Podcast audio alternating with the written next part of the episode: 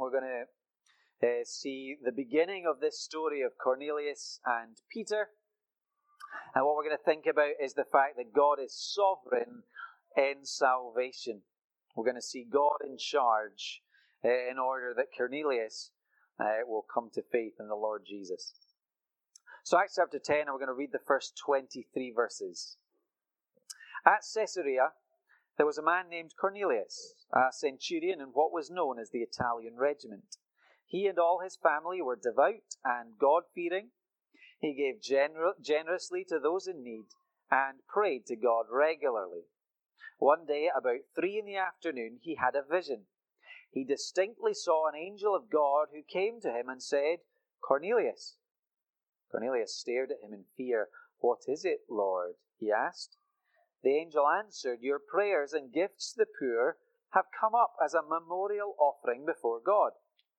Now, send men to Joppa to bring back a man named Simon who is called Peter. He is staying with Simon the tanner, whose house is by the sea. When the angel who spoke to him had gone, Cornelius called two of his servants and a devout soldier who was one of his attendants. He told them everything that had happened and sent them to Joppa.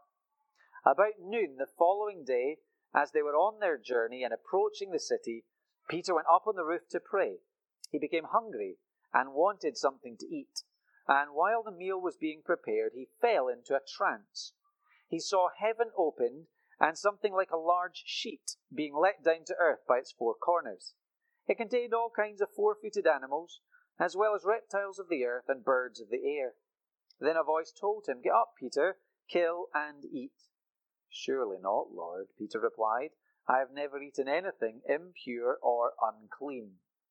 The voice spoke to him a second time. Do not call anything impure that God has made clean. This happened three times, and immediately the sheep was taken back to heaven. While Peter was wondering about the meaning of the vision, the men sent by Cornelius found out where Simon's house was and stopped at the gate. They called out, asking if Simon, who was known as Peter, was staying there. While Peter was still thinking about the vision, the Spirit said to him, Simon, three men are looking for you, so get up and go downstairs. Do not hesitate to go with them, for I have sent them. Peter went down and said to the men, I am the one you're looking for. Why have you come? The men replied, We have come from Cornelius the centurion. He is a righteous and God fearing man who is respected by all the Jewish people. A holy angel told him to have you come to his house so that he could hear what you have to say. Then Peter invited the men into the house to be his guests. Amen. This is God's word. Now, what I want us to see in this uh, story of Peter and Cornelius is the fact that our stories exist within a larger story. They exist within God's uh, bigger story. And God uh, takes uh, people's lives and, and weaves them together for his own purposes. Now, when I was, uh, I guess, a student, I used to watch a lot of uh, films, and in the late 90s and then into the early 2000s, there was a lot of uh, filmmakers who were who were doing this thing where they would have multiple main characters, and they would have sort of lives that would be very separate, but then at some point in, in the drama, those lives would interconnect usually at the climax of the drama, you'd see how all these various uh, individuals uh, became part of the same story. Uh, and in a sense, what we're being presented um, by Luke here is two very separate stories the story of Cornelius and Peter that God brings together so that the gospel will uh, expand into um, non Jewish territory. So you've got this man, uh, Cornelius, who's part of uh, Roman special forces, and you've got this guy Peter. He's an apostle to the Jews.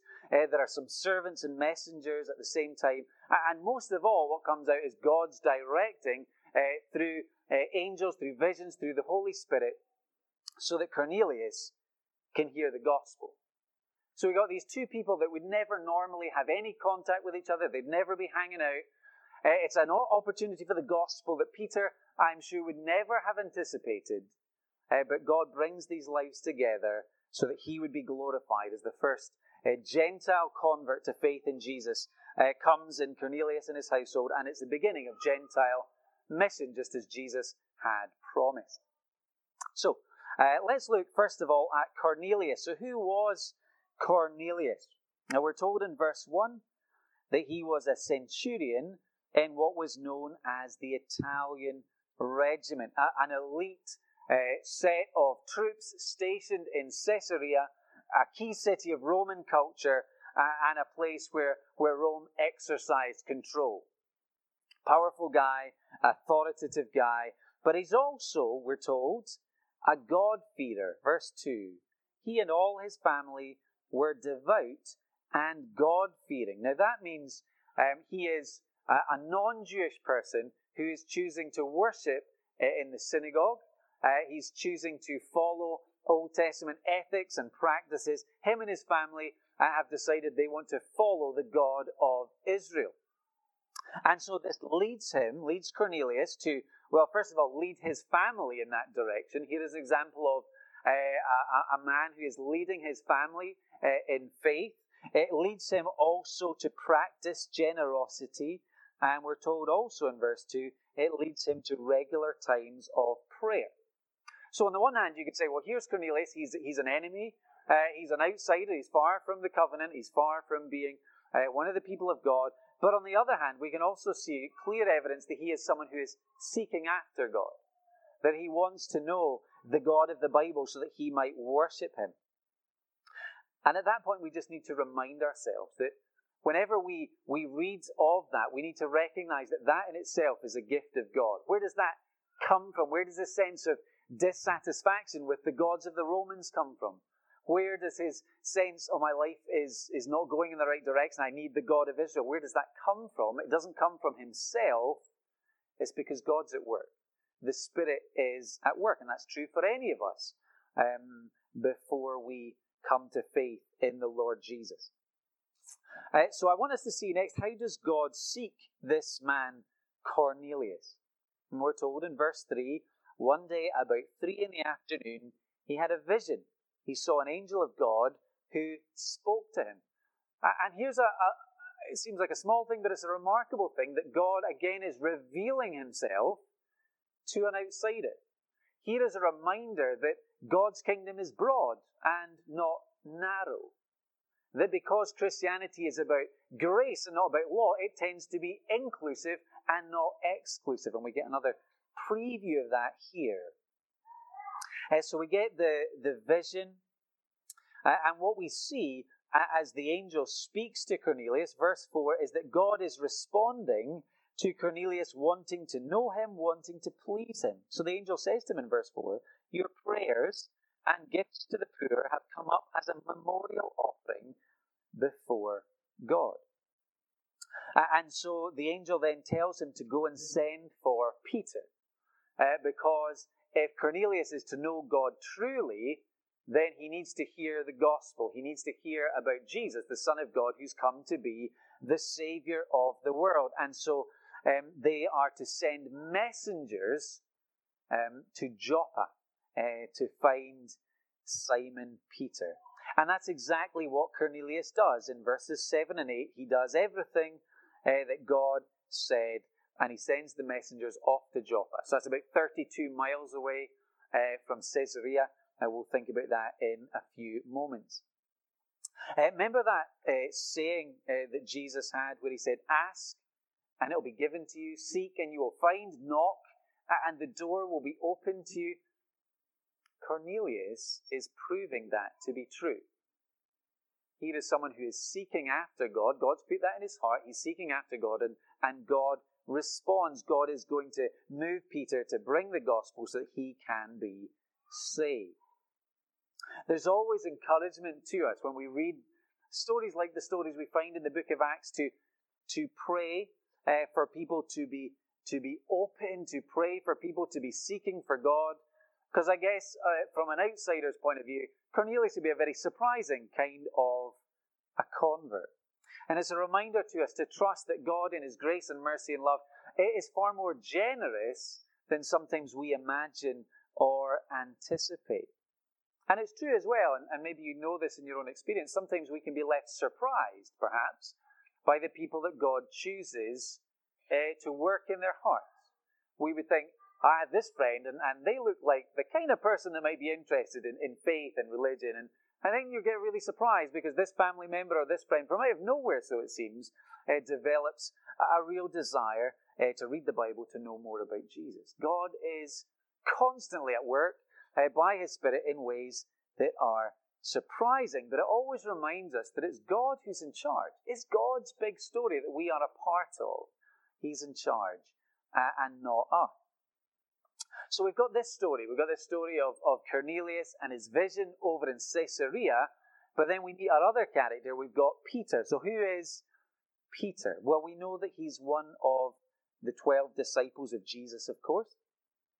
And the one thing, as I was, I was reading this week, a couple of commentators pointed out um, remember that saying, you maybe remember the saying that, that Jesus uh, delivered about Peter saying, I will give you the keys of the kingdom. Uh, and they were saying, well, in part, uh, in, in Peter's experience, that means that he's going to, first of all, lead mission to the Jews. Uh, and we saw that at Pentecost. Peter preaches, and 3,000 uh, diaspora Jews are added to the church. And Peter will also begin mission to the Gentiles here as he is sent to Cornelius. Uh, so Peter's message, his gospel message, opens up um, mission to both Jews and non Jews. Uh, but Peter, and, and, it's important we see it uh, in the passage, he's part of the Jewish uh, religious tradition, so he had strict rules about what he could and what he couldn't eat, who he could and couldn't eat with. these laws that created separation, a way for God to speak about holiness. Um, he was raised in a system where uh, the Jews were the people of God, they were the insiders, they had the promises, uh, and Romans, by many, would be regarded as both enemies and outsiders. And so, uh, for uh, the gospel to take root, for this mission uh, to come from Peter to Cornelius, God's going to need to overcome some cultural uh, and religious prejudice. I, I, like the fact, given that we've just finished studying in Jonah, that here is another example of somebody called um, in Joppa to go and preach good news uh, to enemies. But unlike Jonah, who ran the other way, Peter will go from Joppa to Caesarea to bring grace to enemies. Now, that being said about Peter, how does God use Peter to seek after Cornelius? Um, we see in verse 9 that he does it again through a vision. So, about noon the following day, as they were on their journey, so we're reminded there's another story going on. They're approaching the city. Peter went up on the roof to pray. He became hungry and wanted something to eat, and while the meal was being prepared, he fell into a trance. So, here is Peter. He's hungry and he has this dream about food. Maybe that's happened to us naturally, but only this time this vision is sent from God. There is a teaching purpose in this vision, and we know it's from God because in verse 16 we're told it happens three times. God is clearly trying to relay an important message to Peter. Uh, so, what is this vision and what's it all about? So, he sees in verse 11 heaven opens, sheet comes down. You've got this great sheet with clean and unclean animals on the sheet, and then there's this voice Get up, Peter, kill and eat. And Peter, as an Orthodox Jew, refuses, because you don't eat clean meat that's been mixed with unclean meat. Uh, so he says, Surely not, Lord, I have never eaten anything impure or unclean. Verse 15, the voice speaks, Do not call anything impure that God has made clean. So this happens three times. Now, notice, we read it in verse 14. Peter refuses the command of the one that he knows is the Lord God. So he knows God is speaking, and still he says, eh, No, I'm not going to do that. Um, perhaps he thinks this is a test of his orthodoxy. Will he remain a faithful Jew? Or perhaps This is just teaching him something that's such a new reality that he really can't quite get his head around it. And, and God needs to speak to him three times in order to begin uh, to break down barriers. Because what we discover is that the vision is a parable. And Peter understands that the vision is a parable. And we know this uh, when we, uh, we'll, get there next week, but in verse 28, when Peter arrives at Cornelius' house and there's a crowd gathered, he said to them, You are well aware that it's against our law for a Jew to associate with a Gentile or visit him. But God has shown me that I should not call any man, anybody, impure or unclean. So they had clean and unclean food. And in this vision, it's a parable for uh, the idea that God's people had divided the world into clean people and unclean people. And God saying, in this new age, this new age of grace, you're not to think that way anymore. That now that, that Jesus has come, fulfilling the promise of, Abraham, of uh, Genesis 12 to Abraham, blessing to the nations, and those distinctions no longer are relevant. Again, a reminder that God's kingdom is much wider, His grace flows much deeper than often we recognize. And then in verse 17, we're introduced to uh, a particular aspect of this reality that God's in control of all things and He's in control of salvation. We see His perfect timing. Uh, so remember, uh, the servants have left Caesarea, this 32 mile journey. It's going to take them a while, but just as Peter has received the vision and he's wondering about it, these guys arrive right on cue, knocking at the door. Where is Peter? And then he uh, hears this, this spirit speaking to him, uh, telling him in verse 20, Get up and go downstairs. Do not hesitate to go with them. I have sent them and he discovers from them that he is to go, verse 22, to meet Cornelius. Uh, and a holy angel had told him to have you come to his house so that he could hear what you have to say. And Peter very clearly recognizes God's hand in this whole thing. That God has been preparing the way through a vision over here in Caesarea, vision over here in Joppa. He's been uh, tearing down some cultural prejudices in Peter's heart, all the while so that Cornelius and his family will get to hear of God's grace in Christ Jesus. Now, there's another couple of hints in the text that God has been at work and continues to be at work in Peter's heart, breaking down uh, some of his old barriers. First one it almost seems like a, a, an unimportant piece of information, but did you notice where Peter is staying? Verse 6. It says to us, he is staying uh, with Simon the tanner. Simon, who is uh, some kind of leather worker.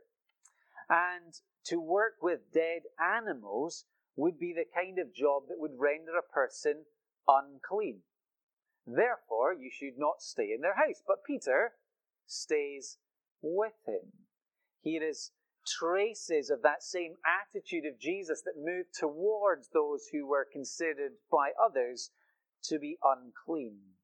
And then again, and it's significant, who does Peter invite into his house? In verse 23, we're told Peter invited the men, these servants, these soldiers, these Romans, into the house to be his guests. Again, they'd be considered unclean, they'd be considered enemies, but Peter shows them hospitality.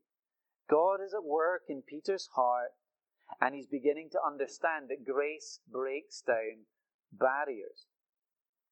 Now, just as a, a kind of semi aside, a, a, couple of times this week, either in conversation or, or in readings, the topic of what's sometimes known as evangelistic hospitality has come up, which I think is really what's going on in, in Peter's experience here. Basically, the idea being that um, nowadays we, we can use our homes and use meals as a way uh, to share the gospel as we share our lives with people. Nothing particularly radical, but I guess we all recognize that when we have someone in our house, when we sit down and share a meal with someone, that's when conversation tends to go beyond just surface level uh, and moves to deeper level where we can talk about uh, one another's values and what we think about the world and, and issues of, of faith or belief in God may come up. And it's also as we invite people into our homes that they can see if we're Christians how Christians tick. How do we operate? How do we treat one another? How do we deal with family dynamics? Those kind of things. And so it can be a really powerful thing. And there's a number of new books all on this topic, uh, suggesting that one of the, the most important things that we can uh, discover, recover, or, or continue with as a Christian church is the idea of hospitality with a purpose. Inviting people in so they might have a chance to discover more about God. And that's what Peter does here. But what we see in this whole story is that God is building his church, God is in control, and he's weaving these stories together for his own glory. The, the story of Cornelius and Peter is really crucial to the book of Acts. It's why it gets so much attention. It gets like basically two chapters. And it's after this that Peter begins largely to fade into the background, and Paul, as missionary to the Gentiles, begins to take center stage. It's a really important story. What does it say to us? Well, it certainly reminds us that God's kingdom is broad, it tr- transcends cultures and hostilities, uh, and we're encouraged to think like that and to pray like that.